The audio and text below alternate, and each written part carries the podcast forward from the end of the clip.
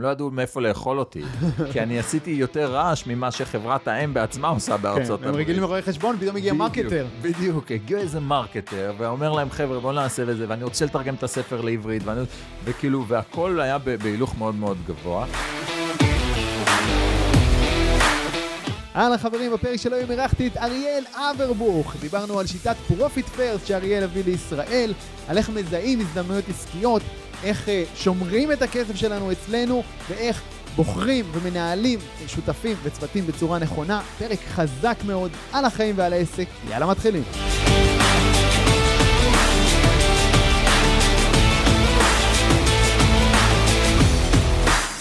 אריאל אברבוך, כיף גדול לראות אותך פה היום, להריח אותך. כיף להיות אותנו. אריאל, אנחנו מכירים הרבה שנים, ואתה איש רב פעלים. תספר לי מה תעשה היום. מה אני עושה היום? אתה עושה תמיד המון דברים. כן, זהו, אני חושב שתמיד האתגר שלי היה לדחוף את זה לווייטר פיץ'. אז קודם כל, בהכשרה המקורית, המקורית שלי בכלל מגיעה מעולם הרוקחות, עולם הפארמה, הייתי אפילו יושב ראש של ארגון הרוקחות בישראל, ואחר כך עשיתי הכשרה כעורך דין ועורך פטנטים, ויש לי משרד שעוסק בעולם הפטנטים. אוקיי. בעולמות הפייסבוק והאינסטגרם יותר מכירים אותי מעולם השיווק האכפתי, זה עולם של ייעוץ עסקי, תחום שאני עוסק בו כבר מעל עשר שנים. זה עדיין קיים היום? זה עדיין קיים, זה על אש מאוד מאוד נמוכה, okay. אם תרצה תכף נספר לך למה, אבל מה שפחות רואים זה אותי בפרונט, זה עדיין קיים אבל פחות רואים אותי הבנתי. בפרונט, מה שכן רואים יותר זה עסק אחר שגם הבאתי לארץ בזיכיון לפני כארבע שנים, שנקרא Profit First, של התנהלות כלכלית חכמה בעסק, קלה ופשוטה, שיטה בינלאומית, שזה גם עוד אחד הדברים. אז זה ככה על רגל אחת ממש. בנוסף לזה כל מיני השקעות ושיתופי פעולה ודברים כאלה. אוקיי, אז הפוקוס העיקרי שלך היום זה על פרופיט פרסט ועל המשרד עורכי דין, המשרד פטנטים? כן, כן.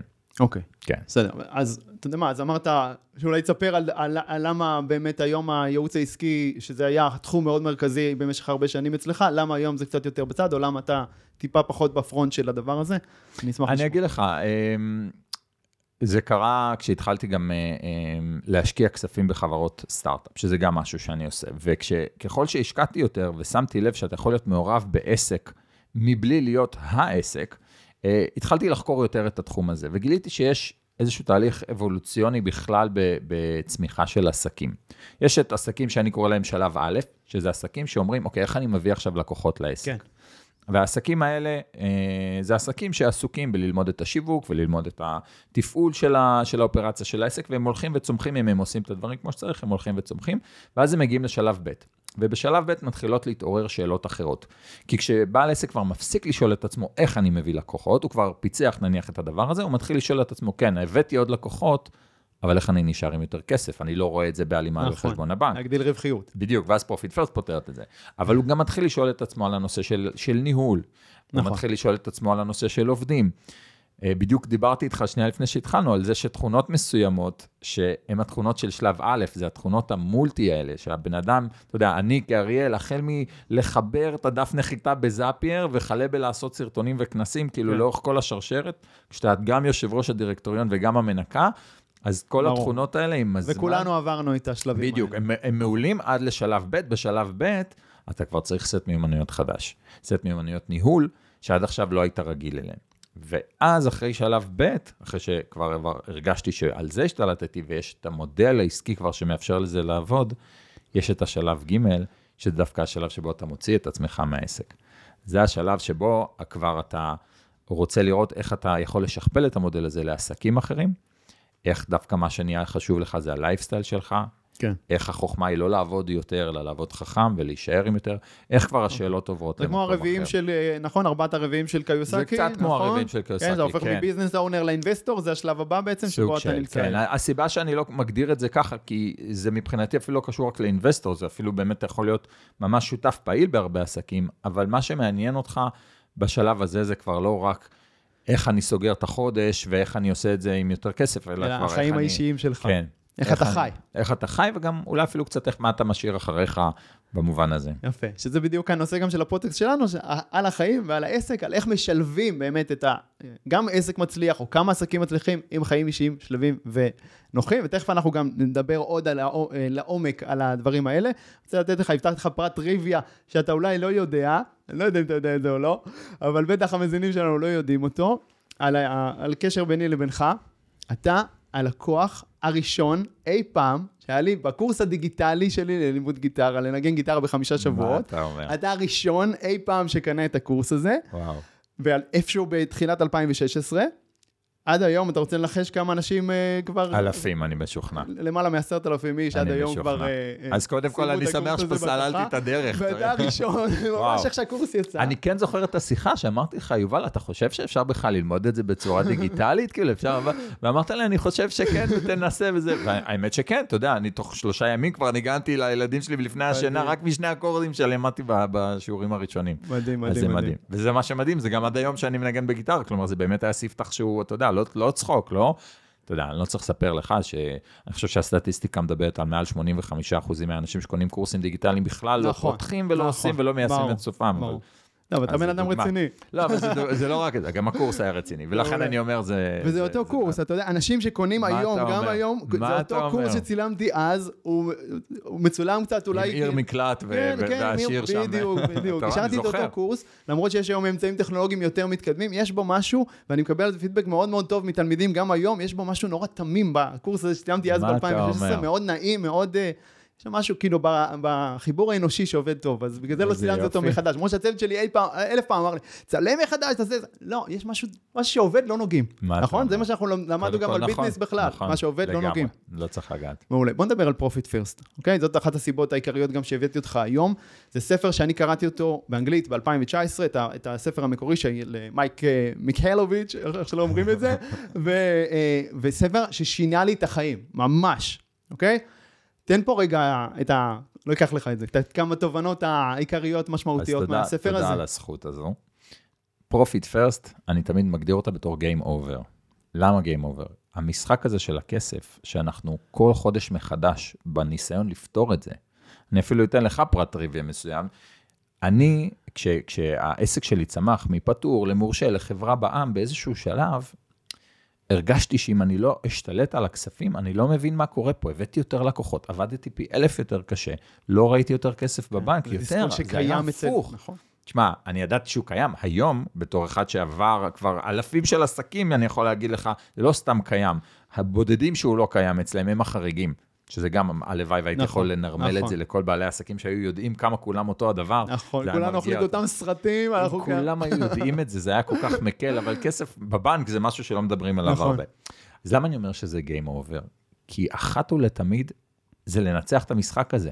משחק שאנחנו שנים רודפים, ואני הלכתי ולמדתי תואר שני במשפטים עם התמחות, אחר כך במנהל עסקים, עשיתי במשפטים ובמנהל עסקים, בגלל קורס מאוד ספציפי שדיבר על קריאת דוחות של חברות בע"מ. תבין את רמת הסריטה. זאת אומרת, אמרתי, אם אני אלמד את הקורס הזה, אני ידע לקרוא את הדוחות של החברה שלי, אני אבין מה אני צריך לעשות עם הכסף. אני אשכרה אבין לאן הולך הכסף. ואם תדע לקרוא דוחות של חברות, זה אגב, בפרק הקודם שראיינתי את מולי רובינסון, שהיה פה בחדר לפניך, אז דיברנו על הקריאה של דוחות של חברות, שמאפשרת לך להיות משקיע טוב. נכון.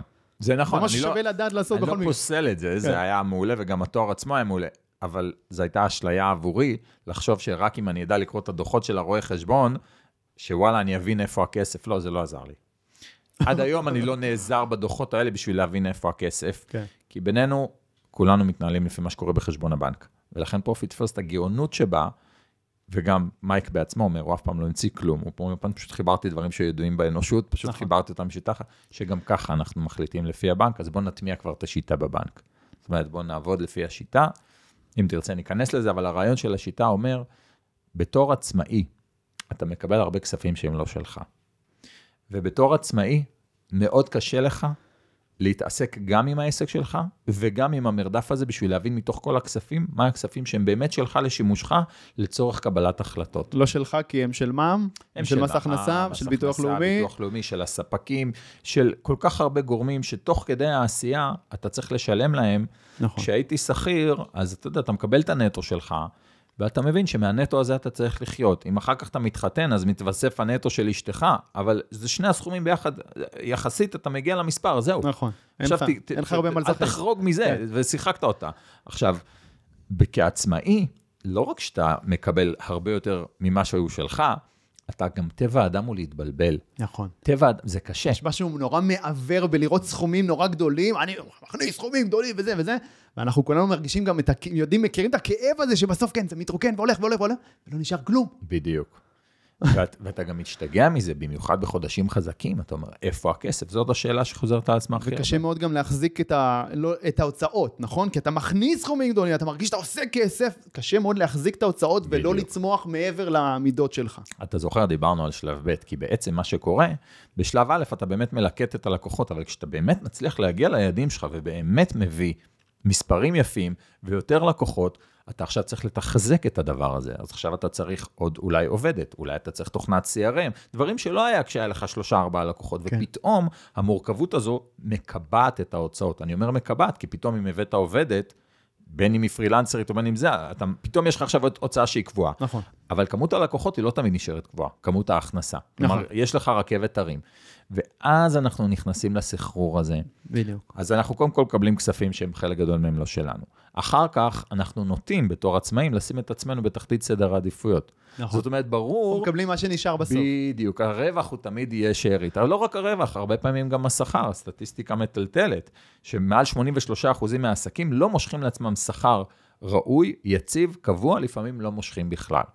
אבל אתה אומר, אני באמת כל פעם מחדש שואל איך אנשים מתקיימים, איך יכול להיות שיש לך עסק. ממינוס הולך וגדל, בדיוק. גם הרבה שכירים חיים ככה, כן? זה לא משנה. בדיוק, נכון. אבל אתה יודע, אני לא רואה שכיר שיבוא אליו המעביד שלו ויגיד לו, תקשיב, עלינו חודש קשה, החודש אני לא מעביר לך שכר, או אני אעביר לך חצי, אני לא רואה שכיר שאומר, טוב, בסדר. נכון. זה לא אמור, עכשיו, אבל עצמאים אומרים את זה לעצמם. בדיוק, כן. לעצמי אני אומר את זה, וכעצמאי אני, אני מוכן לוותר על הדבר הזה, מתוך איזושהי תסמונת של קדוש מעונה, אני חושב, ושכדי שיהיה לי סיפור, אתה יודע, חודשים ראשונים בכלל לא משכתי שכר, תראה לאן העסק שלי הגיע. אבל בינינו, פרופיט פרסט בא ואומרת, זה לא נכון שזה יהיה ככה, זה לא ראוי שזה יהיה ככה, אתה צריך נכון. לשלם לעצמך קודם כל, ואז לגרום לכל העסק לעבוד מסביב לזה, כדי שזה יקרה, זה צריך להיות קו אדום שאתה לא יורד ממנו, משכורת וגם רווח, פרופיט פרסט לוקחת את זה צעד קדימה, ואומרת גם נכון. רווח, גם רווח זה משהו שאנחנו מחכים שאולי יום אחד הוא יגיע, היום הזה יכול להיות היום, זה פרופיט פרסט. היום הזה צריך להיות היום, היום הזה הוא... אפשר להמשיך לקוד לו שהוא יגיע, והוא לא יגיע לעולם, עד היום שבו תחליט, היום זה קורה, ומעכשיו זה קורה, ואני קראתי ספר הזה ב-אלפיים תשע עשרה, ומאז באמת אני מתנהל הרבה יותר נכון כלכלית, ושם, מפזר כספים, ושם אותם בצד לכל מיני מקומות, וכל מיני זה, וזה חלק ממה שמאפשר, היום למשל, אני ונועה אשתי, אנחנו בונים בית חדש, אצלנו בקיבוץ, והרבה מזה, זה חלק מהכספים האלה, מאותם מ-אלפיים תשע עשרה, ש... ששם זה התחיל, דרך מהספר הזה, בדיוק. בגלל זה אני מוכיר לו תודה בצורה כל כך... אני אמסור לו, אני מפגש איתו עוד חודשיים. תמסור למייק. מה גרם לך להביא את הספר הזה ולתרגם אותו לעברית ולהביא את השיטה הזאת לארץ? ולמה היה חשוב לך גם כאילו להיות כזה certified member או איך שנראה, או פרטנר, או שקוראים לזה? אתה יודע מה יפה בשאלה הזאת? כי זו שאלה של באמת חשיבת שלב ג'. למה? כי ברגע שראיתי כמה זה הדבר הזה הוא מוצלח, יצרתי קשר עם החברה האמריקאית. והתעניינתי במודל העסקי שלהם. פשוט רציתי להבין איך הם עובדים, כי ראיתי מהר מאוד שהם לא מלמדים בעלי עסקים להטמיע את פרופיט פרסט. עכשיו, זה, על זה הספר, אז מה אתם כן עושים? אנחנו מלמדים יועצים בשיטה. Aha. אנחנו מלמדים רק יועצים. דלגו שלב אחד, בדיוק. כאילו, אנחנו רק מכשירים יועצים, כשאתה פונה אלינו, כי קראת את הספר, כי אתה רוצה, אנחנו מחבר אותך לאחד היועצים שלנו. אמרתי, אוקיי, כמה יועצים ישראלים יש לכם? אין לנו. אף אחד, כן. אוקיי, נכון, הזדמנות, מזל ומוכנות וכל הדברים האלה, בבקשה. אז אמרתי, אוקיי, גם, אתה יודע, יש בזה שליחות אדירה, כי באמת אני מאוד מאמין בשיטה, באמת אני חושב שהיא מדהימה, וגם בתור אחד שלקח עסקים והפך אותם באמת לכאלה שמכניסים הרבה יותר, ראיתי שמאחורי הקלעים זה לא אומר שנשאר להם הרבה יותר. ואת החלק הזה אצלי בעסק לא יכולתי לפתור עד הסוף, עד שלא הבאתי את פרופיט. תמיד היה לי משהו עם תלאי, זה אף פעם לא ישב כמו שצריך. כשהבאתי את פרופיט הרגשתי, כמו שאמרתי, game over. אז ביררתי מה המשמעויות של זה, דיברתי כאילו על, על, על החשיבות של זה גם בישראל, ואז הבאתי. מה ששונה מאוד בי, לעומת כל אחד מהלקוחות האחרים שלהם, הרוב המוחלט שם הם רואי חשבון, יועצי מס, יש גם כמה ביזנס קואוצ'רים כאלה, אבל אין אף אחד שהוא מטורלל כמוני עם וובינרים וכנסים וכאלה, והם לא ידעו מאיפה לאכול אותי, כי אני עשיתי יותר רעש ממה שחברת האם בעצמה עושה בארצות הברית. הם רגילים לרואי חשבון, פתאום הגיע מרקטר. בדיוק, הגיע איזה מרקטר, ואומר להם, חבר'ה, בואו נעשה את זה, ואני רוצה לתרגם את הספר לעברית, וכאילו, והכל היה בהילוך מאוד מאוד גבוה, מה שמזכיר לי שבקרוב נעשה כנס, ואנחנו מביאים אותם מארצות הברית. ומשם הבאתי את זה לארץ, מתוך החשיבה של איך אני הופך את זה למודל, שגם פה משהו מאוד מעניין.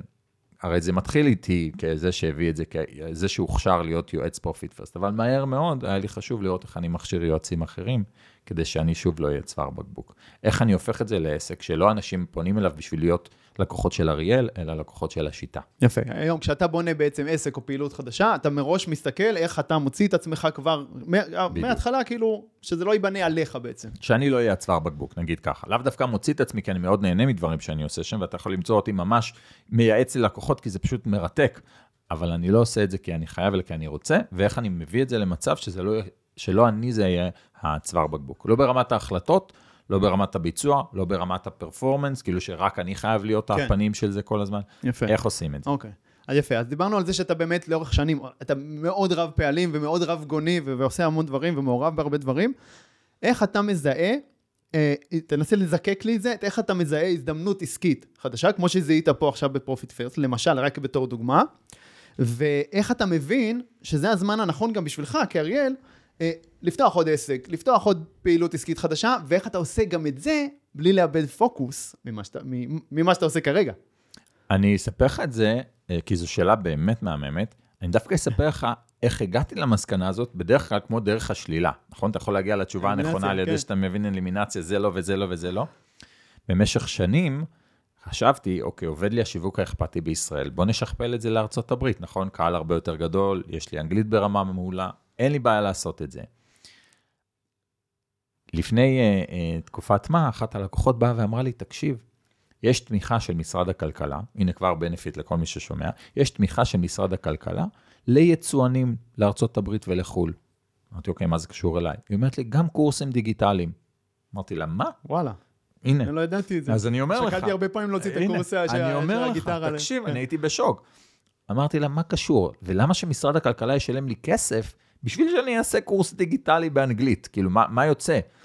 אז היא אמרה לי, נראה לי שהשיקולים שלהם זה שאם אתה מצליח, אז אתה מתחיל להעסיק עובדים ישראלים, ואולי זה, זה חוזר במובן הזה. גם עוד הצלחה ישראלית, אולי משהו כזה, יכול להיות. גם מביא עוד השקעות זרות לישראל, לא יודע. הייתי סופר סקפטי, סופר סקפטי. היא אמרה לי, לא, והיא תקשב, היא תקשב, היא תקשב, אמרתי, טוב, בסדר. מילאתי את הטפסים, והגיעה אליי בוחנת ובחנה וזה, ואישרו. ובעצם הם מאשרים, תקשיב טוב, חמישים אחוז מההוצאות שלך, הם יחזירו לך. וואלה. מההוצאות? מההוצאות. במקרה שלי זה היה עד גובה של שלוש מאות אלף שקל. זה סכומים מאוד יפים, זה תקשיב. בחודש? לא, כאילו זה לא משנה אם זה בחודש או בשנה, יש לך תקופה של התוכנית, אבל תוציא את הקטע, אתה יכול להוציא בבום, אתה יכול להוציא לאט לאט, זה לא משנה. אוקיי, אוקיי. לא, אבל זה תקופה מסוימת, זה לא לכל החיים. כן, לא, לא, זה לא לכל החיים, אבל הם מאוד מקפדים, שזה לא תבין, מגיע בוחן שלהם, וכל חודש אתה נפגש עם יועץ שלהם. המדינה תיתן לך כסף. כן, אבל הם גם מאוד מאוד תומכים, באמת, תוכנית מדהימה. אוקיי. אבל, וזהו, בזה ציירנו את הסיפור, צריך להיות פה איזשהו טוויסט בעלילה, אחרת זה לא, אבל, באיזושהי נקודה, ככל שחפרתי ליותר, ואתה יודע, זה ביתה בתחת מהיקום, שאומר לך, יאללה, הנה, יש לך הכל, תעשה את זה, כי אני כבר שנים מתבחבש עם הדבר הזה, ככל שהתחלתי לבנות את זה, שמתי לב, שזה בסך הכל מעמיס עליי יותר ויותר, המחשבה שאתה עושה את מה שעשית כאן, ואתה פשוט מתרגם את זה לאנגלית, וזה יגיע למיליונים של אנשים, היא אולי בבסיס שלה נכונה, אבל כל עוד לא פיצחתי את שלב ב' עד סופו, כל עוד בארץ, אני הצוואר בקבוק, אם אני עכשיו מוסיף לעצמי עוד עסק, ותסכים איתי שזו הזדמנות מדהימה, כולל כסף שמישהו מביא לך מבחוץ. לגמרי. אם אני עכשיו מוסיף על עצמי עוד, זה פשוט הדרך הוודאית לקרוס באחד מהעסקים האלה, אם לא לקרוס נפשית. יפה. תגדיר לי את הצוואר בקבוק, יותר מדי החלטות, יותר מדי דברים עברו דרכך, אתה בעצמך עשית hands-on, יותר מדי דברים. כל מה שאמרת, פלוס. הכל והכל. מה זה hands-on? קודם כל תראה, אם אתה נותן למישהו, ברגע שאתה המולטי, כן. ככה נקרא לה על הדבר הזה, ואני אומר את זה בצניעות, לא ממקום מתרברב, כי כולנו עושים את זה. אין לנו ברירה. אין ברירה. נכון, בתחילת הדרך כעצמאית, אתה חייב, זאת אומרת, אם אתה רוצה להצליח ויש לך שאיפות גדולות, אתה חייב ללמוד דברים, כל הזמן, ללמוד עוד דברים. אתה עושה את זה לבד, ואז ברגע שאתה מביא מישהו, הוא לא עושה את זה כמו שאתה רוצה. נכון. ואז אתה נתקל ב... רצון הזה לשחרר, ו- ומאוד קשה לך עם זה, לבין הרצון לדייק, לבין זה ששואלים אותך שאלה, ואז אתה צולל איתם לעובי הקורה, ואתה מוצא את עצמך בשוחות בכל מקרה. נשאב פנימה כל הזמן, מושכים אותך גם, נכון. אתה מנסה לצאת, נכון? נכון. זה איזשהו דימוי, בדיוק. אתה מנסה לצאת ומושכים אותך חזרה פנימה. בדיוק. מה במיוחד, רגע, רק במיוחד אם אתה גם הפנים. זאת נכון, אומרת, אם אני הפ... זה שעושה את כן. הסרטונים, אם אני זה שבכנסים, אם אני זה שבכל מודעה, אם אותי אנשים מחפשים, והם תמיד מרגישים אולי ש, שזה לא אותו דבר אם הם עובדים עם אחד האנשים ש, שעובדים איתי. הפתרון הוא קודם כל, נכון לתפיסה שלי, אז אני רק אסיים את הסיפור בזה שאני אגיד לך שלא התקדמתי עם הסיפור הזה של ארצות הברית, ואפילו אמרתי להם אני יוצא מהתוכנית, חברים. כאילו ברמה כזו, כי הבנתי שאין מה לרוץ על שני מסלולים במקביל. שזה לא נכון לך באותו זמן. בדיוק, עד שאני לא מפצח את זה, אין לי מה לרוץ. הפתרון הוא מראש בכלל לא, לא להיכנס למנגנון הזה. עכשיו, זה לא אומר שלא צריך להקים את העסק שאתה הפרונט שלו, זה בסדר גמור בהתפתחות, אבל היום כשאתה שואל אותי על הזדמנות, אני מראש אסתכל על הזדמנות שבה אני לא אהיה צוואר הבקבוק. זאת אומרת, איך אני בונה את, ה- את העסק בצורה כזו, לדן סלוון יש ספר מהמם, שנקרא Who Not How. Yeah. שהתשובה תמיד היא לא באיך אתה עושה את זה, אלא במי עושה, עושה את זה. וכשאתה מפתח מיינדסט כזה, אני חושב שיש בזה תוצאות אחרות לחלוטין. ומאוד קשה לנו לעשות את זה, כי בגלל שבתחילת הדרך אנחנו רגילים גם לחסוך כל הוצאה על ידי זה שאנחנו עושים את זה בעצמנו. גם כשאנחנו מטמיעים את פרופיט, אתה נהיה מאוד מאוד אה, אה, אה, ער להשלכות כלכליות של לקחת עכשיו עוד אנשים. הרבה מאוד דברים בהתפתחות העסקית שלנו מביאים אותנו למצב של להביא עוד אנשים ולשלם להם, זה משהו שהוא חסם עבורנו. ואנחנו לא שוקלים בכלל ליצור כל מיני מודלים או הזדמנויות עסקיות, שאלף לא חייבות להיות כסף עכשיו מהכיס מהמותן. על בסיס תוצאות. או על בסיס תוצאות, או על בסיס אחוזים, או על בסיס בכלל שותפות עתידית, או בכלל, אתה יודע, אני התפלאתי לשמוע גם כמה אנשים אוהבים לעבוד איתי, רק מעצם החוויה של לעבוד איתי, נכון. הרבה פשרות בדרך. יש שם המון המון דברים מדהימים, שאנחנו בכלל, אני הייתי נעול אליהם מבחינה, לא יודע, אנרגטית נקרא לזה, כי אם אני לא עושה את זה, אז זה לא יתקדם, זה לא יגיע, זה לא יהיה כמו שאני רוצה. אז אמרתי לך משפט לפני שהתחלנו, שהתכונות ששירתו אותי עד שלב ב', הן התכונות שהכשילו אותי להגיע, לסיים את שלב ב' ולעבור לשלב ג'. אבל זה יפה, קודם הגדרת את זה מיומנויות, ועכשיו קראת לזה תכונות. זה שני דברים שונים. כן, זה שני דברים שונים. אני חושב שזה מיומנויות יותר מאשר תכונות. מיומנויות קל לרכוש. תכונות אופי, זה הרבה עבודה בשביל שנות. יש שם מן הסתם בסיס של תכונות, ואני גם אומר את זה, כי כולנו כאלה, תכונות של מצוינות, תכונות של ירידה לפרטים, אלה תכונות שהן עדיין קיימות בי. רק אני צריך לשים לב על מה אני מפעיל אותן. אבל גם תכונות של יזמים, שאנחנו מאוד יצירתיים, ולכן אנחנו גם הרבה פעמים מתפזרים למיליון דברים, ובונים המון דברים במקביל, וזה, נכון, כמו שאנחנו לא. יודעים, ושנינו ניסינו את זה, בכמה נקודות בקריירה שלנו, זה לא עובד. זה, לעשות חושב, את הדברים שוב, במקביל. שוב, אני חושב שזה עובד עד נקודה מסוימת, ואז מנקודה מסוימת זה כבר יהיה לך בעיה, כי באמת היכולת שלנו לרוץ קדימה, ולהגיד, בסדר, אנחנו נפתור את הדברים תוך כדי. כן. אנחנו, בוא, בוא, יאללה, נוציא את זה לפועל. כי אתה ממוקד בפתרון של בעיות. בדיוק. והחוכמה היא לדעת להקיף את עצמך באנשים שהם אתה יודע, יש... משלימים אותך. שלא נכון? רק מש, כן, שלא רק משלימים, אלא אתה גם רואה איך הם משלימים, ואיך אני יכול לראות במה הם משלימים. סיפרתי לך שיש מבחן כזה שנקרא קולבי, שהוא מבחן מדהים, שהוא מראה איך אתה נוקט בפעולה. זה כל מה שהוא בוחן. מה אתה צריך בשביל לנקוט בפעולה? לדוגמה, האם אתה בן אדם שיקרא את ה... נניח שולחים לך חוזה או הסכם או מסמך? כן, זה כמו מה... זה לא, זה לא דווקא מה מניע אותך, אלא מה, מה אתה צריך בשביל לצאת לפעולה. הטריגר? לא, זה, בוא, בוא, בוא ניתן לך דוגמה. בוא נניח שיש אנשים שכמוני וכמוך בדרך כלל, אם אני צריך לנחש מהקולבי שלך, יהיה לך קולבי כזה שאתה בן אדם שנקרא קוויק סטארט גבוה, שאין לך בעיה עכשיו להתחיל פרויקט חדש אם הוא מוצא חן בעיניך, ואתה לא חייב עכשיו שכל התוכנית תהיה תפורה עד הסוף, אתה בסדר גם אם זה עדיין בראשי פרקים, כי אתה תדע לתפור את זה תוך כדי תנועה, אני צודק? אני עושה קצת איזה, נרגיש כמו איזה האסטרולוגים האלה, נכון? אז, והירח שלך במאדים עכשיו או משהו, נכון? אבל, הבעיה היא שאתה ואני לא יכולים להיות מהנדסים בנאסה. אתה מבין למה? אנחנו לא יכולים, טוב, יאללה, נתפור את זה תוך כדי תנועה, ליד הירח נראה איך חוזרים, כאילו, בוא נטוס, לא, מישהו צריך לשבת ולהגיד, אנחנו לא זזים עד שכל פסיק, כאילו... גם אם זה לוקח עשור, רק לתכנן את המשימה האחת. יש את האנשים שחייבים, עד הפסיק הכי קטן. עכשיו, אנחנו חייבים להקיף את עצמנו בכאלה, כי רק השילוב... זה אנשי תמונה גדולה ואנשי פרטים קטנים. גם, אבל, אבל, אתה יודע, זה גם, זה גם תחושה שלהם שזה לא בסדר להתחיל כשזה חפיפי. אוקיי. והתחושה שלך שזה לא בסדר, בדיוק, שזה לא בסדר עכשיו להימרח. בדיוק, יאללה, להפסיק לחשוב, להתחיל לעשות, כן. בדיוק. אז אני באמת מאמין שהתכונות האלה, מה שיפה בכל בי, שאין פה ביקורתיות, אנחנו חייבים את כולם. אין פה נכון ולא נכון, ברור. חייבים את כולם, האנושות חייבת את כולם בשביל להתקדם. זה מה שיפה. וכשאתה עושה את המבחן הזה בכל בי, ואני ממליץ לכל אחד לעשות, אז הם כותבים לך, you got a perfect score. לא משנה כאילו מה, זה תמיד התוצאה שלך תמיד משלמת. אולי, גישה טובה לחיים. זה ממש ככה. אבל אז אתה רואה כאילו מה אתה צריך שיקרה, אתה רוצה לעשות עכשיו מודל עסקי, אני צריך מישהו שישב על הפרטים הקטנים גם. זה לא מספיק, אני, כי אני כבר מזהה שאם אני אעשה אותו, יש שם פינות לא תפורות ואני רץ קדימה. אז אתה בונה את הצוות מראש, כן. בפעילות עסקית חדשה, אתה מראש בונה את הצוות, ורק אז מתחיל? נכון. לא מתחיל אותו, לא מתחיל אותו לבד יותר. נכון. סיימת עם השלב הזה בחיים נכון, שלך. בדיוק. יפה, אוקיי. אז זה, אז זה היה להתקדם לשלב הבא. Okay? כמה אנשים נניח צריך בצוות כזה מינימלי בשביל... מאוד משתנה. אני לא יכול לענות על זה, אבל אני יכול להגיד לך נניח ש... לא חייבים בשלב הראשון שיהיה את כולם, אוקיי? ברור.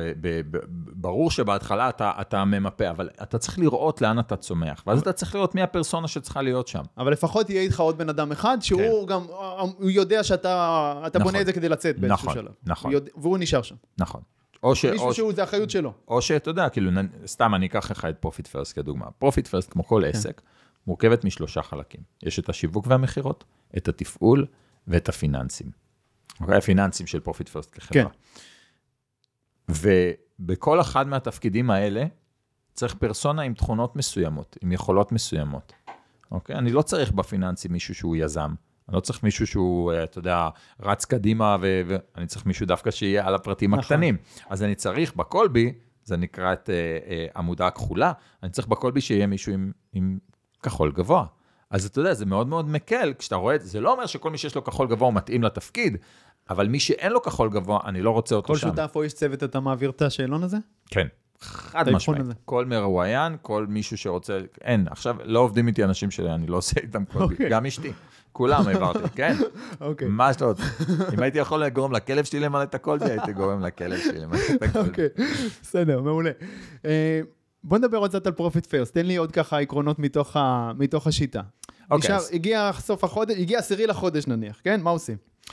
תראה, פרופיט פרסט, מה שיפה בשיטה הזו, זו שיטה שקודם כל מה שעושה היא מנרמלת את, ה... את העסק לחודשי. בוא ניקח, כש... כשמתחיל לעבוד איתי בעל עסק, אני אומר לו, בוא ננסה להגיע למצב שכמה אתה עושה בממוצע בחודש. ואז נניח שהוא אומר לי מאה אלף שקל, בסדר? ברור לי שיש לו חודשים שעושה מאה ושלושים, יש לו חודשים שעושה שבעים. הכל טוב. אבל אם אני מנרמל את זה ל-מאה אלף שקל, ואז אני בודק כמה הוא משלם בממוצע מדי חודש לרשויות, בוא נניח שיוצא לו עשרים אחוז, עשרים אלף שקל. Okay. אז עשרים אחוז מכל שקל שנכנס הוא צריך לשים לרשויות. אז אם אני מרגיל אותו, שלא משנה כמה הוא עשה, הוא תמיד ישים עשרים אחוז בצד, בחודש של מאה ושלושים הוא ישים עשרים אחוז בצד, בחודש הוא עשה רק שבעים, הוא ישים עשרים אחוז בצד. אם אני מרגיל אותו לזה, אז בסוף השנה אין סיבה שיהיה לו תוצאה שונה. אבל את המיסים שלך אתה משלם כל חודש. צריך להתקן את המקדמות אם יש איזשהו שינוי מהותי, אבל כמו שאתה אומר, אתה הולך על הממוצע, אז מה משתנה שם? בדיוק, אם אתה הולך על הממוצע, אז אתה כל הזמן יהיה לך, בחודשים חזקים אולי יישאר לך, חודשים חלשים לא יחסר לך בגלל החודשים החזקים.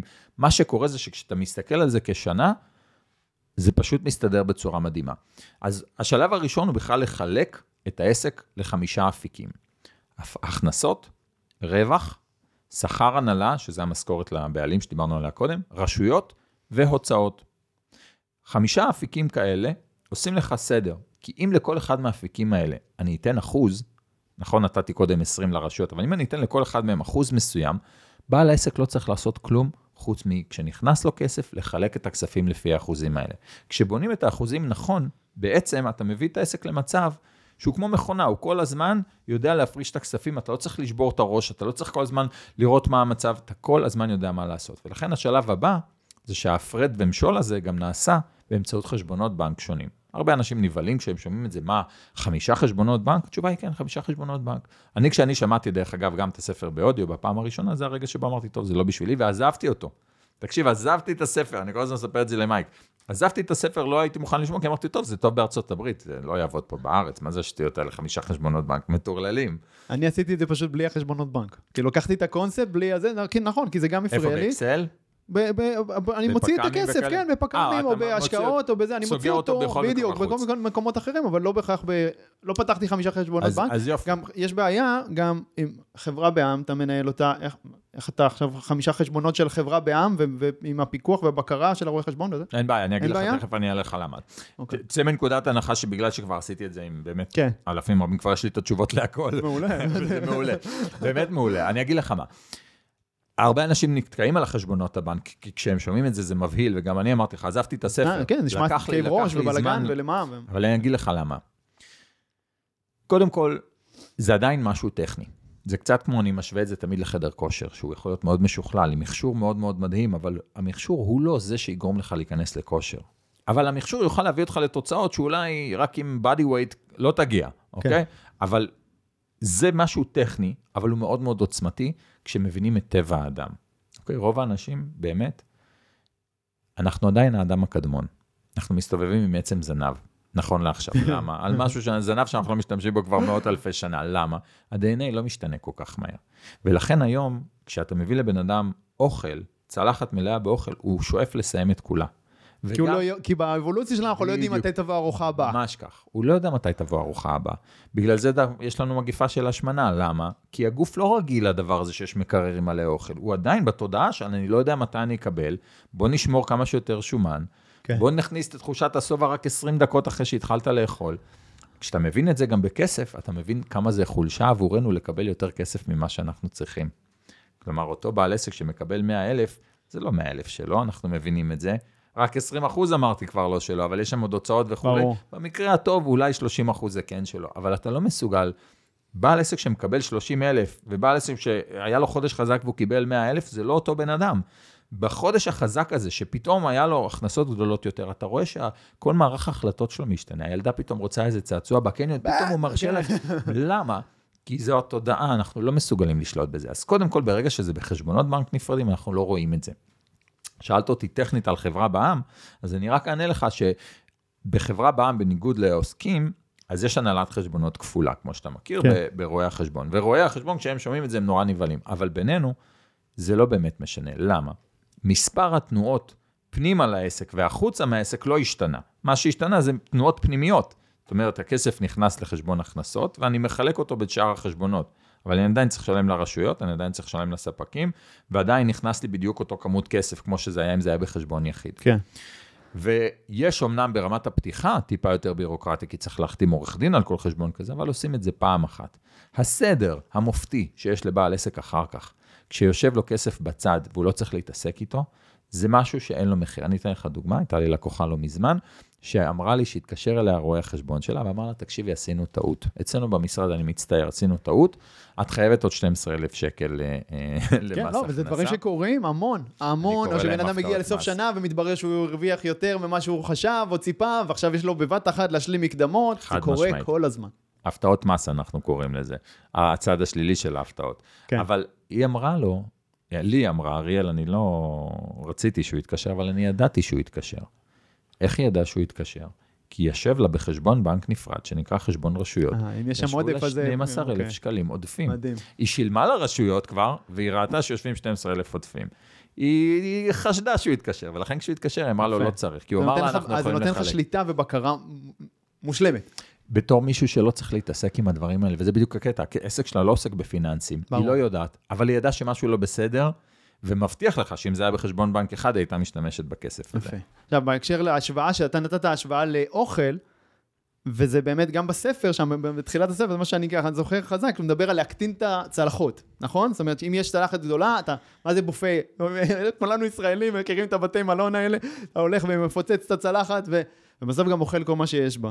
אם לוקחים צלחות יותר קטנות, אז אתה תאכל פחות, זו שיטה כזו של דיאטות, נכון? הוא סיפר, הוא סיפר סטטיסטיקה שאני לא הכרתי, אבל הוא אמר שעשו בדיקה וראו שבמאה השנה האחרונות הצלחות שלנו גדלו ב-עשרים וחמישה אחוזים. שאנחנו פשוט משתמשים בצלחות הרבה יותר גדולות, כאילו. בגלל זה אנחנו אוכלים יותר. כן. אנחנו חיים בעולם של שפע, שהוא יותר גדול, נכון. השפע בעולם הולך וגדל, גדול. ממש. רמת החיים שלנו ממשיכה לעלות. מה שיפה בפרופיט זה שהיא גם לא מנסה להגיד לך, אוקיי, בוא נראה איך מגדילים הכנסות. אז אתה עושה מאה אלף בחודש, בוא נראה איך אתה מנצח את המשחק עם המאה אלף האלה. כי אנחנו עושים הפרד ומשול. זה מתייחס תמיד למה שיש. בדיוק, אנחנו עושים הפרד ומשול, כספים שהם לא שלך, אתה לא צריך ולא רוצה לראות אותם. אני אומר לך, כי אריאל, כל חודש הכספים יושבים בצד בחשבון רשויות, מאז שהבאתי את פרופיט פרסט, כל חודש, היועצת מה שלי הייתה שואלת אותי בהתחלה, זה מתאים לפרופיט פרסט? כאילו, מה שאני אומרת לך, שהולך לרדת החודש, זה מתאים למה ששמת בצד? הייתי אומר לה, כן, בשבילה כבר הייתי עכשיו הפסיקה לשאול, כי כל פעם הייתה כן, ותמיד היה אקסטרה. ואז, אתה תמיד שם בצד למשכורת עבורך, ומהרגע הראשון אתה גם שם אחוז מסוים לרווח, שהוא בבנק. שהוא לא בהלימה למה שקורה אצל רואה החשבון, כי אני לא אשכח איך הייתי אצלו פעם, והוא אמר לי, תקשיב, היה לך אחלה רבעון, תראה איזה שורת רווח. והתבאשתי להגיד לו שאני לא יודע איפה הכסף הזה, וכשיצאתי, התקשרה לפקידת הבנק, ואמרה לי, מתי אתה סוגר את המינוס? ואמרתי, מה זה התרלול הזה? שהוא אומר לי, אתה ברווח, והיא אומרת לי, אתה במינוס. אני השתגעתי. אבל זה קורה לכל בעל עסק, השיחות האלה. כי יש הבדל מאוד גדול בין הרווח והפסד לבין התזרים. נכון מאוד. ולצערי הרב, באמת, זה מסוג הדברים שלא מדברים עליהם מספיק. וזה מסוג הדברים גם שהרבה בעלי עסקים מעדיפים לעצום את העיניים, ולא לראות ולא לדעת את המציאות הכואבת. נכון. נכון? הרי בסופו של דבר, זה תסמין. זה כמו שבן אדם מתחיל לכאוב לו משהו, אוקיי? אז זה כואב, כואב. אתה יכול להגיד, אוקיי, טוב, יום יומיים זה יעבור. מציק, אבל כן, אם זה לא עובר, כמה זמן אנחנו צריכים עד שאתה הולך לרופא, ואתה אומר, כנראה שיש איזושהי בעיה. אבא שלי תמיד אמר לי, לא, לי אין לחץ דם. איך אתה יודע? כי אף פעם לא אמרו לי שיש לי לחץ דם. הלכת לבדוק? לא, אם אני אבדוק, אני אגלה שיש לחץ דם. אז לא. אז לא, לא לבדוק זה גם אסטרטגיה. אבל בסופו של דבר, כשאתה רוצה אה, לקבל בהירות, אתה מקבל החלטה שאתה רוצה לראות את הכל. תציף לי את כל הבעיות, אני מוכן עכשיו להתמודד איתם. בדיוק. ואז זה קורה. בסוף מי שיוצא מעיניים לאורך זמן, גם סוגר את העסק שלו. אגב, בגלל זה כל כך הרבה עסקים נסגרים. לא יודעים ולא יודעים ולא יודעים ולא יודעים, וזהו, ופתאום אין כסף, העסק נסגר. אתה יודע, זה הזכיר לי, ממש אתמול שמעתי איזה סיפור, על איזה עובר אורח שעבר ברחוב, ראה איזה אה, אה, בית כזה, שיושב במרפסת שלו בעלים, והכלב ליד הבעלים, אה, והכלב נאנח מכאבים, כל הזמן נאנח ונאנח מכאבים, והעובר אורח אומר לו, תגיד, מה יש לכלב שלך? אז הוא אומר לו, עזוב, הוא שוכב על מסמר. הוא אומר, אז למה הוא לא קם וזז? הוא אומר, כי זה לא מספיק כואב לו עדיין, בשביל שהוא יקום. וזה פחות או יותר מהמצב של בעלי עסקים, כן. שמבינים שיש בעיה, אבל גם יש לנו מערכות שלמות שתומכות בזה. כמו שמבשלים את הצפרדיה בתוך המים, נכון? נכון, נכון, כשזה בהדרגה עד שזה. אבל יש לנו מערכות שלמות שתומכות בזה, מערכות ששמחות לתת לך הלוואה, ובנק שישמח לתת לך הלוואת גישור, ומה שצריך בשביל שתמשיך להתקיים, ולתחזק את המכונה הלא יעילה הזאת, כי היא יכולה להיות מכונה מהממת, ויכולה להיות מכונה עם שליחות, ויכולה להיות מדהימה, אבל א', אתה לא מושך לעצמך שכר ראוי. אבל זה לא עסק, בדיוק. בדיוק. זה תחביב. בדיוק. ואני חושב שבשלב א', זה בסדר, חוזר לדוגמה שלי, זה בסדר, כי אתה יודע, אתה מחפש איך לגייס לקוחות, ברגע שאתה מבין את זה, שאוקיי, הבנתי איך להביא לקוחות, אתה כבר צריך להתעורר לשלב ב', זה כבר מאסט. יפה. כבר אי אפשר. מעולה. אז בוא נדבר רגע קצת על שילוב של העסק, של עסק עם חיים אישיים, אוקיי? זה משהו שתמיד חשוב גם לך, נכון? אתה אבא נוכח, כמה ילדים יש לך? יש לי ארבעה ילדים. ארבעה ילדים שיומריים. ואתה אבא מאוד נוכח, נכון? תמיד צוחקים עליי, כי גם הפסקתי להעלות את כל התמונות לפייסבוק, שאני עושה את עצמות והקוקיות לילדות שלי, אבל תמיד צחקו על הדבר הזה, כי זה באמת הפטיש שלי, אני יכול לשבת בשעה. גם אני הייתי עושה עצמות לבת שלי, כן, המון. אז אין לזה תחליף, אין לזה מחיר, אבל כן, קודם כל אצלי אני יכול להגיד לך, יום העבודה לא יתחיל לפני עשר בבוקר. למה? כי זה היה חלק מהדברים שהחלטתי לשלב ג' שאני חייב לעצמי את התחושה הזו שיש לי את הזמן להתאמן, שיש לי את הזמן שנייה לחשוב מה אני רוצה לעשות, שזה משהו שאנחנו באמת חושב שאנחנו כולנו מזלזלים בו. זמן החשיבה. הוא כל כך underestimated. יש לי סדנה. חשיבה, תכנון, כן, בדיוק. לשבת רגע עם המחברת, לפני שיום מתחיל, רגע להבין מה חשוב לך באמת, איך אתה, מה חשוב שיקרה. נרשמתי לסדנה מדהימה, הזכרתי את דן סליבן מהספר שלו, איך אני מכיר את הספר, כי הוא שלח לי אותו אחרי שנרשמתי לסדנה שלו. יש לו סדנה שנקראת Strategic Coach, שהיא סדנה מאוד מאוד מוצלחת, באמת, אני לא, רק אחרי שנרשמתי אליה, גיליתי שכל האנשים שאנחנו אוהבים, פרנק קרן וג'ו פוליש, כולם עשו אותה אצלו.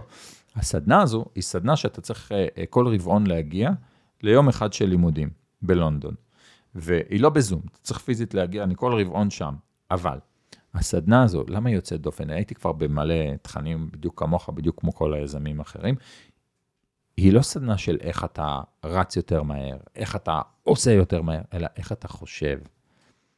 כלים שנייה אחת לעצור ולחשוב, כי גם על לחשוב, אנחנו יודעים שאנחנו צריכים להקדיש לזה את הזמן, אבל אנחנו לא יודעים מה לעשות בזמן הזה. אנחנו עדיין נגיד את זה ככה כמו בתוך הקופסה שלנו. היכולת שלנו לחשוב מחוץ לקופסה היא אפסית, כי זאת הקופסה שלנו, אנחנו צריכים או כלים חיצוניים, או אנשים חיצוניים, שיתנו לנו כמו פידבק כזה, כן. על מה שאנחנו חושבים, על הצורה שבה אנחנו חושבים, וזה כל כך, כל כך היה עוצמתי עבורי, מעבר לאנשים שהיו איתי, ועדיין איתי שם בקבוצה, שהם גם מאוד מאוד מצליחים, הרעיון הוא, איך אתה מקבל כלים לחשיבה טהורה, שבאמת יכולה להביא אותך לחיים שאתה רוצה, והעסק הוא רק חלק מהנדבך, הוא מאוד מאוד חשוב, אבל הוא גם חלק מהנדבך שם, אבל החיים שאתה רוצה, איך אתה רואה את החיים שלך, ואז איך אתה בונה את הכל סביב זה. יפה. וזה קצת מסכים מה שאמרתי על פרופיט קודם, נכון? יהיה לך את השכר שלך ואת הרווח שלך, ואיך אתה בונה את כל העסק סביב זה, כדי שהדבר הזה יתקיים.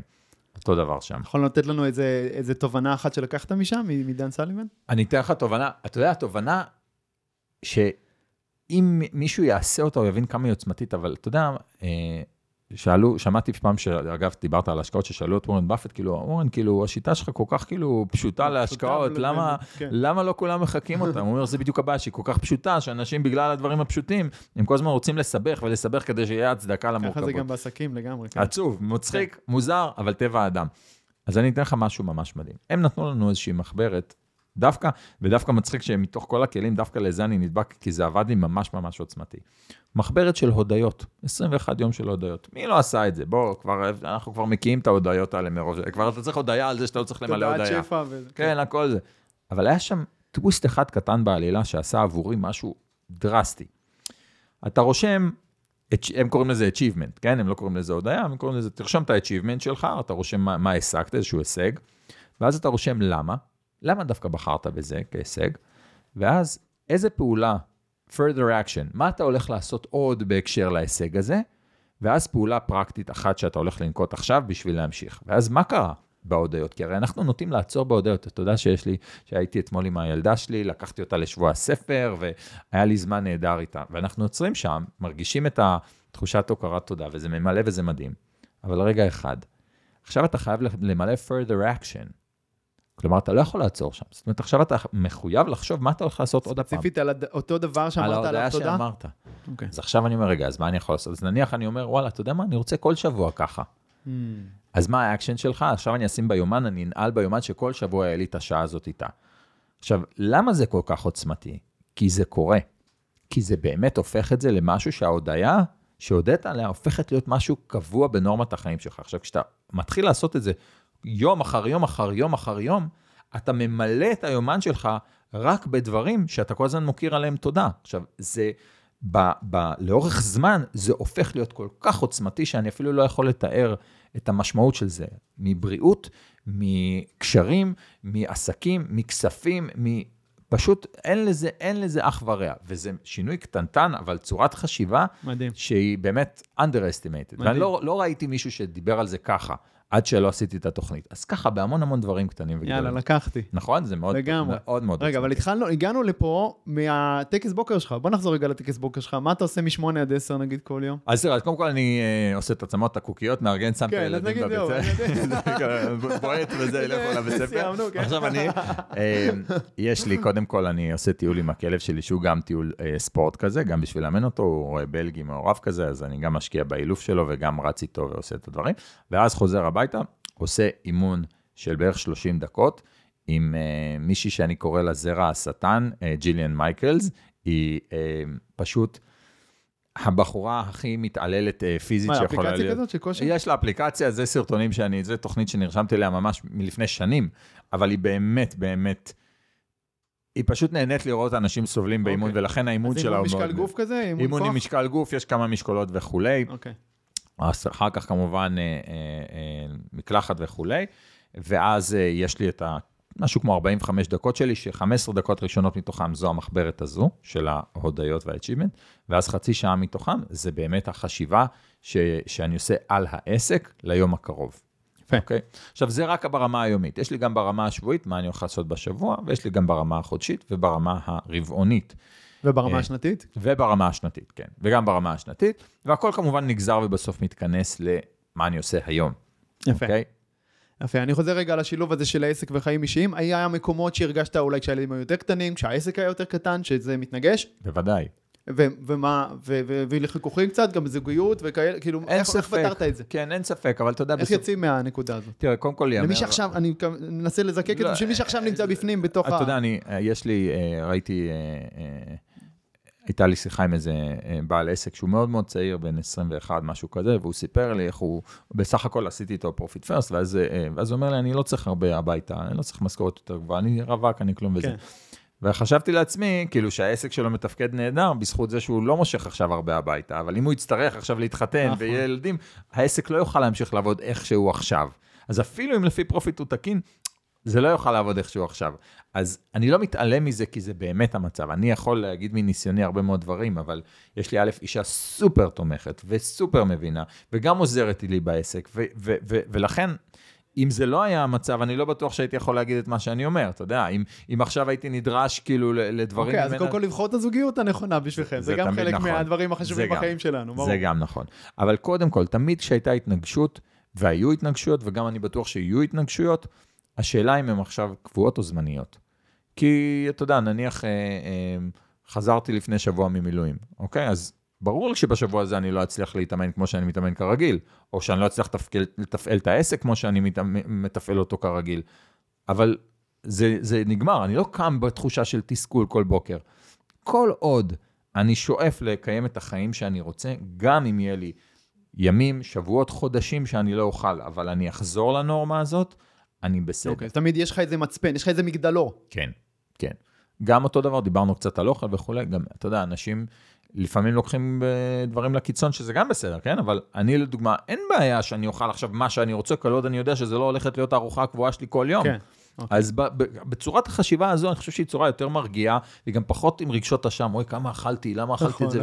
הכל בסדר, אני אחזור, כל עוד יש לי את המסלול, והוא המסלול שעושה לי טוב, זה בסדר גם לרדת כשאתה יודע שתחזור. יפה, אבל הרבה פעמים אנשים יורדים ולא זוכרים איך לחזור. זה משהו אחר. וזה קורה הרבה פעמים, בגלל שאו שלא שמו לב שירדו, או שבאמת לא היה להם טוב על המסלול, כלומר, זה היה משהו שאי אפשר היה לתחזק אותו. אתה מבין למה אני מתכוון? זה סיסטם, אני חושב, זה מה שחסר. נכון, נכון, לזה אני מתכוון.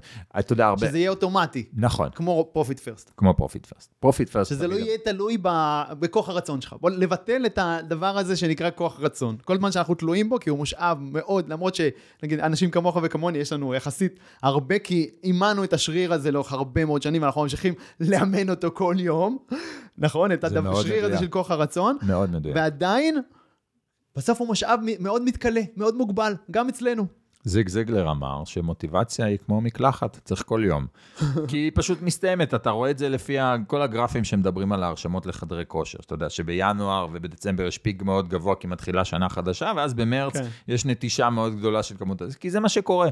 ואתה יודע, הסיפור הוא איך אנחנו שמים את עצמנו במקום, שאתה מזהה את החולשה הזאת, ומראש, בדיוק. מראש לא מכניס את עצמך לפינה, זה גם מחזיר אותנו למה שאמרתי לך קודם, אני יודע שאני ארוץ קדימה, אני יודע שאני יכול לתפעל את העסק ולהרים אותו מהר, ואני יכול להביא אפילו להכנסות מאוד יפות מאוד מהר, זה לא יהיה sustainable לאורך זמן, אם אני לא מראש אביא מישהו שיהיה איתי בסיפור יפה. הזה. אתה יודע מה, אם אני חוזר גם לתחילת השיחה שלנו, מהקורס גיטרה שלי, אני חושב שהסיבה, אחת הסיבות להצלחה של הקורס הזה, לאורך כל כך הרבה שנים, כל כך הרבה תלמידים, זה שבתוך הקורס הזה אני מביא בחשבון את החולשות האנושיות. אני מביא בחשבון, זאת אומרת, זה, זה, זה קורס גיטרה, אבל זה בעצם, יש בו המון התפתחות אישית, והמון שינויי הרגלים, כלים של שינויי הרגלים בתוך הקורס הזה, כי אני מביא בחשבון את העובדה הזה שלאנשים יהיה קשה לשבת ולתרגל כל יום. ואני מוכן לקבל את זה שהם לא יצליחו לתרגל כל יום, ועדיין, זה, עדיין הם יצליחו לנגן. מדהים. זה גם, מי שמתעלם מהחולשה האנושית, אז שם זה לא יצליח, שם המוצר לא יצליח. אתה יודע, זה ממש ההבנה שאנחנו לא יצור רציונלי. פשוט ההבנה הזאת. בגלל האבולוציה, מה שאמרנו קודם. כן, אנחנו לא יצור רציונלי, ולכן כשאנחנו רוצים משהו, זה לא אומר שאנחנו נתמיד בו לאורך זמן. אתה יודע, אם היינו יצור רציונלי, אז מוצר כמו סיגריות, לא היה לו זכות קיום. נכון, ברור. מוצר שהוא מסריח, שהוא מסרטן, שזה, מה, מה, מה, איזה סיבה הגיונית יש להשתמש בו. אבל יש כל כך הרבה כאלה. כי זאת, ה, זאת הדרך של הרבה מאוד אנשים, רגע לעצור ולנש... למה הסיגרות מרגישות כל כך טוב? כי עוצרים ונושמים עמוק. עוצרים, רגע, הפסק... זה אמיתי. הפסק... זה מה שמכריח אותך, מכריח אותך לקחת הפסקה ולנשום עמוק. מדהים. אז אתה מרגיש טוב. וואו. לא חשבתי על זה ככה, זה באמת מדהים, זה מדהים. אבל אתה יודע, זה סוד ההצלחה כשהם כבר התמכרו. אתה יודע, איך אתה גורם לבן אדם להתמכר, בדיוק, אתה צריך את כל המנגנון. אז רק מי שמבין את הלחצים החברתיים שמופעלים על האנשים, ואיך אתה עושה את זה בצורה כזו שהיא זורמת עם הבן אדם, פרופיט פרסט, מה שיפה בה, זה שאומר, תשמע, ניסית כבר סביר להניח לפצח את זה עם כל מיני אקסלים, ועם תוכנות, ואנשים, והתייעצת, וזה לא עבד עד עכשיו. מה אתה עושה כשאתה רוצה לקבל החלטה כלכלית? אתה פותח את האפליקציה ורואה מה המצב בחשבון הבנק. בזה, ככה אנחנו מקבלים. אף אחד, אני לא מכיר בעלי עסקים שכשאני רוצה עכשיו להביא עובדת, אני מתקשר לרואה חשבון, שלח לי דוח רווח והפסד, ואני אעשה את השיקולים, אני יכול או לא יכול.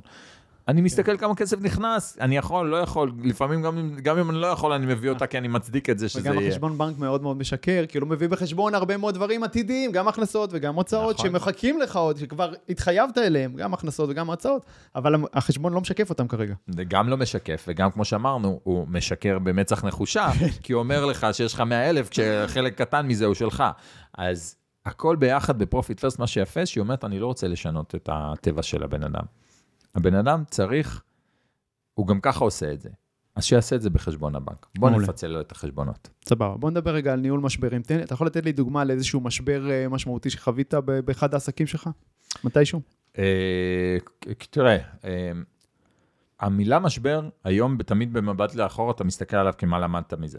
אז אחד המשברים שאני באמת חוויתי, זה תסכול מאוד אה, הולך וגודל, כשאתה מקיף את עצמך באנשים, שהם אנשים מדהימים שאתה אוהב אותם, אבל הם לא אנשים שנניח עכשיו לפי קולבי, אני יכול להגיד לך, הם לא אנשים שמשלימים אותך, הם אנשים שהם מאוד כמוך. וזה גם הנטייה שלנו. נכון, להסיק אנשים מאוד בדיוק, לאנשים, כי אתה יודע, אתה נניח מראיין מישהו, ואתה שואל שאלה, ואתה חושב איך אני הייתי עונה, ופתאום הוא עונה לך בדיוק כמו שאתה היית עונה, זה נורא מחמיא לאגו שלנו, נכון. זה מה שאתה רוצה, אבל אתה מקיף את עצמך. יש לי חבר גם שיש לו עסק מדהים, ואמרתי לו, תגיד, אם עכשיו היית צריך לשבת עשרה אנשים, לא משנה, מהארץ, מהעולם, שהם יהיו העובדים שלך בעסק, מי היית משבת? הוא אומר, הייתי עשרה כמוני.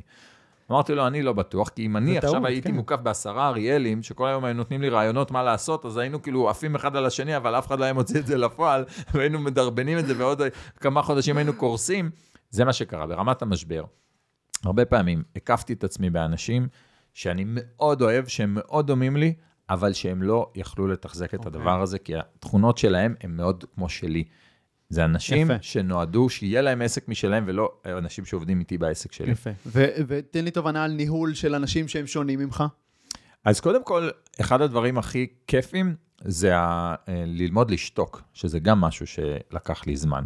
כי אתה באופן טבעי, גם אני אגיד את זה שנייה בצורה בוטה, קצת הרבה אנשים שמקטלגים אותך כמנטור, אוקיי, ואני תמיד סלדתי מהמילה, אבל לצורך העניין, אתה כאילו זה שיש לו את התשובות. כן. ודווקא לשתוק ולשמוע את ה... להצליח לשתוק, שזה אתגר, זה פשוט אתגר, כן? אחת המיומנויות הכי חשובות בעולם, בכלל. ממש. גם, גם למחירות ולכל דבר אחר, למערכות יחסים. אין לי מילים כמה שזה נכון, אבל, אבל לשמוע פתאום ולהגיד, אתה יודע מה? אני רוצה, אני רוצה לראות איך מטמיעים את הדבר הזה, ואחד הכלים שלמדתי מאוד יפה, כן וגם. זאת אומרת, כל משפט שאומרים לך, אתה אומר כן וגם, ואז אתה אומר את דעתך. במקום, לא, אבל זה בעייתי. לא, אבל, אז כן וגם. כן וגם. כן וגם, ואז אתה מוסיף. ואם אתה לא מסכים? לא, קודם כל, אתה יכול לא להסכים. כן? אתה אומר, כן, כן יכול להיות, כן, אני שמעתי אותך. כן, אני מבין מה אמרת. אבל לא פעם. וגם, אני שלא נעשה את זה ככה. אבל יש לך את מה שקורה, אני שמתי לב זה שזה הרבה פעמים מעורר אנשים לדבר יותר. זאת אומרת, כשאתה כל פעם מצביע על חולשות במה שאנשים אחרים מציעים, באיזשהו שלב הם, הם, הם נכבים. לא בא להם להציע עוד. אני בסדר, יאללה, בוא נעשה מה שאתה אומר. מה אתה חושב? יאללה, בוא נעשה מה שאתה אומר. אבל כשאתה כן וגם, כן. אתה מציף מאנשים דברים נוספים. זה מגניב. כשאתה זה שמדבר בעיקר בשיחה, סיימת את השיחה ולא למדת ממנה כלום. ממש ככה. אז זה, זה באמת נכון לכל דבר בחיים. כן. מעולה. תגיד לי, אתה יודע, כל כך הרבה שנים אתה באמת בעשייה, מה נותן לך המוטיבציה? מה נותן לך השראה? לרוץ ככה באמת לאורך כל כך הרבה שנים. אני אגיד לך, אני חושב שאחד הדברים הראשונים שקרו לי בכלל, כשהחלטתי להיות בעל עסק, זה הרצון לפצח משהו, ואז ללכת ולספר לחבר'ה, מה שנקרא. אוקיי. אני עדיין זוכר שכשהייתי ילד, אני לא זוכר אם הייתי אולי בן אחת עשרה או משהו כזה, היה דיוויד קופרפילד על המסך, אתה זוכר הקוסם הזה? שהיה חבר של קלאודיה שיפר, אז היה לו קסם אחד. אנחנו באותי גיל, אני פחות. הוא עשה קסם, שהוא שם קלפים על המסך, והוא אמר, תתקרבו למסך, שימו אצבע על אחד הקלפים, איזה שאתם רוצים או משהו כזה, ואז הוא התחיל להגיד, עכשיו תלכו שני צעדים, לאן שאתם רוצים, תלכו ארבעה צעדים, לאן שאתם רוצים. ואז הוא פתאום התחיל להסיר את הקלפים, עשר את הקלפים, עשר את הקלפים, אז בסוף הוא נשאר עם קלף אחד, והאצבע שלי על הקלף הזה, והוא אומר, זה הקלף שבחרתם. תקשיב, אני ראיתי הרבה קסמים בחיי, ובתור ילד, כשאתה רואה קסמים, זה באמת, אתה יודע, מדהים. אני פשוט, או כבר התוכנית עברה, ופרסומות, אני הייתי עם האצבע, אמא שלי עברה, כאילו, מה אתה עושה לטלוויזיה? אני פשוט הייתי בשוק. אמרתי לה, אמרתי לאמא שלי, יש לנו קלפים? היא אמרה, אני חושבת שיש איפשהו זו. הלכתי, הפכתי את הבית, מצאתי את הקלפים. אמרתי, אני לא מרפא, עד שאני מגלה איך הוא עשה את הדבר הזה. תקשיב, ילד בן אחת עשרה, ואיך אני יכול לגלות? הבן אדם, פאקינג דיוויד קופרפילד, לא תגיד איזה צ'יקו ודיקו, אני מדבר איתך הטופ של הטופ בטלוויזיה. אני לא קם עד שאני לא מגלה איך הוא עשה את הדבר הזה. והשעות מתחלפות, וכבר ערב ולילה, ואמא שלי קצת הלילה ללכת לישון, והלכתי ולקחתי פנס, אני מתחת לשמיכה ממשיך, ובחמש בבוקר פיצחתי את הדבר הזה, והבנתי איך הוא עשה את זה. עד היום אני זוכר. כן. פיצחתי איך הוא עשה את הדבר הזה. והתכונה הזאת נשארה איתי לאורך כל השנים. הנחישות המטורפת הזאת. זה נחישות. אבל מה יפה? שכשהקמתי את זה כעסק, כל דבר שפיצחתי, הפכתי להדרכה. יפה. וזה עד היום מלווה אותי. ברמה כזו... זאת אומרת, זה לא רק לפתור את זה בשביל עצמך, אלא לפתור את זה בשביל אחרים. ממש כך. אתה יודע שככה הוקמה אמדוקס, שמעתי פעם את... אה, באמת? את מוריס קהן מדבר על זה, הוא היה צריך איזשהו פתרון לעסק שלו, והשותף שלו אמר לו, אל תפתח, תפתח את זה מראש בתור רגע פתרון גנרי שתוכל למכור אותו להרבה חברות אחרות, ואחר כך תעשה התאמה אישית אליך. וואלה. כך התחיל אמדוקס. לא ידעתי, הנה מרתק. וככה זה היה, אתה יודע, הייתי עושה איזושהי הדרכה, ופתאום ראיתי שהיא מכרה יותר, הייתי יוצר והייתי אומר, רגע, מה היה שם שפתאום זה עבד? ואז הייתי יוצא עם הדרכה אחרת, תראו מה עשיתי, תראו אותם מאחורי הקלעים, תראו אותם, הרבה מאוד מהשימוש במילה מאחורי הקלעים, כי ממש הייתי מראה מה עבד מאחורי הקלעים ולמה זה, וזה היה ממכר, וזה היה חדשני, ולאנשים זה היה ממש מוצלח, כי אתה יודע, הרבה זה copy-paste ממה שקורה בארצות הברית, והיום בכלל עם הצ'אט ג'י פי טי אז חופשי, אבל אני אומר לך, זאת התכונה שליוותה אותי כל הזמן, וזאת גם התכונה שבגללה הבאתי את Profit First, כי אמרתי, זה פשוט game over, אני מת שעוד אנשים יכירו את זה. מעולה. ממש. וזה גם מתחבר לשיווק אכפתי, זאת אומרת, הרצון שלך גם לתת תמיד ולהעניק ולהעביר את הידע הלאה, ולעזור לאחרים. אז זה היה... נכון, זה משהו שמנחה אותך ו... זה מה ששאלת אותי על המוטיבציה, זה ממש הנחה אותי. גם זה מדליק אותי לראות שאנשים כאילו נדלקות להם ככה עיניים, ואז הם רוצים לנסות ולהטמיע וזה, זה מדליק אותי. מעולה. אז אנחנו ככה כבר לקראת סיום של השיחה המאוד מאוד מרתקת הזאת, ויש לי ככה כמה שאלות קבועות כאלה שאני אוהב לשאול בסוף. שלושה ספרים uh, מומלצים, על, לא, לא כולל Profit First, על עסקים, התפתחות אישית. אוקיי, okay, uh, שלושה זה תמיד יהיה אתגר, אבל אני אלך ל-non-obvious. קודם כל, יש אודיובוק uh, שיצא ממש לא מזמן, שהוא מדהים, שנקרא וויל, שוויל סמית מקריא את uh, סיפור חייו. כן, okay. פנומנלי, באמת פנומנלי, עושה שם עבודה מדהימה. יש ספר על משא ומתן, והוא לא Never Split the Difference, כי זה מה שכולם חושבים ש... ש... יש ספר שלדעתי, קריס ווס שכתב את Never Split the Difference, לקח ממנו חלקים. Okay. הספר המקורי נקרא The Secret of Power Negotiation. של וה... מי? אתה זוכר את השם? של... של... אה... לא, אני לא... לא משנה, The Secret of Power Negotiation. שכחתי לשם משפחה שלו, רוג'ר, רוג'ר משהו, אבל שכחתי לשם okay. משפחה. והספר הזה, מה שהוא מאוד מאוד חזק בו, זה שזה ספר שהוא על ההתחלה, מהפרק הראשון, הוא ישר נותן טקטיקות פרקטיות עכשיו לשימוש, ורק בהמשך הוא נכנס שנייה אחת לחשיבה ו- וכו'. על ההתחלה, מהפרק הראשון, אתה הוקט, כאילו, לא, לא, איך אתה יכול להשתמש בזה, הוא נותן דוגמה ונותן, ומיד מראה איך אתה משתמש בזה, דוגמה ואיך אתה משתמש בזה, וזה היה באמת ספר, באמת פנומנלי, שלדעתי שם בכיס הקטן את מעולה, הספר של זה. הספר השלישי, גם ספר לדעתי מאוד מאוד חזק, נקרא Traction, ולא הרבה מכירים אותו. בכוונה אני הולך לספרים שמאוד משמעותיים, אבל פחות מכירים אותם. הספר הזה, Traction, זה ספר שהוא ממפה את העסק. זאת אומרת, זה ספר שאם אנחנו דיברנו על שלב ג', אז הייתי ממליץ לכל מי שרוצה לעלות לשלב ב' וג', זה לקרוא את הספר הזה, כי הוא ימפה את התהליכים, הוא יעזור לבעל העסק להבין מה החוליות החזקות והחלשות, והוא גם ייתן לו את הכלים המדידים להגיע לאן שהוא רוצה. מדהים. כן. יאללה, תן לי עצה אחת שהיית נותן לאריאל, לא ממש של תחילת הדרך, אלא של המעבר, אתה הגדרת את השלבים, של המעבר משלב אחד לשלב שתיים, התחילה של הצמיחה המשמעותית, תובן, עצה אחת שאתה נותן לאריאל של, של הנקודה הזאת. תירשם לסטרטיג'יק קואוץ'.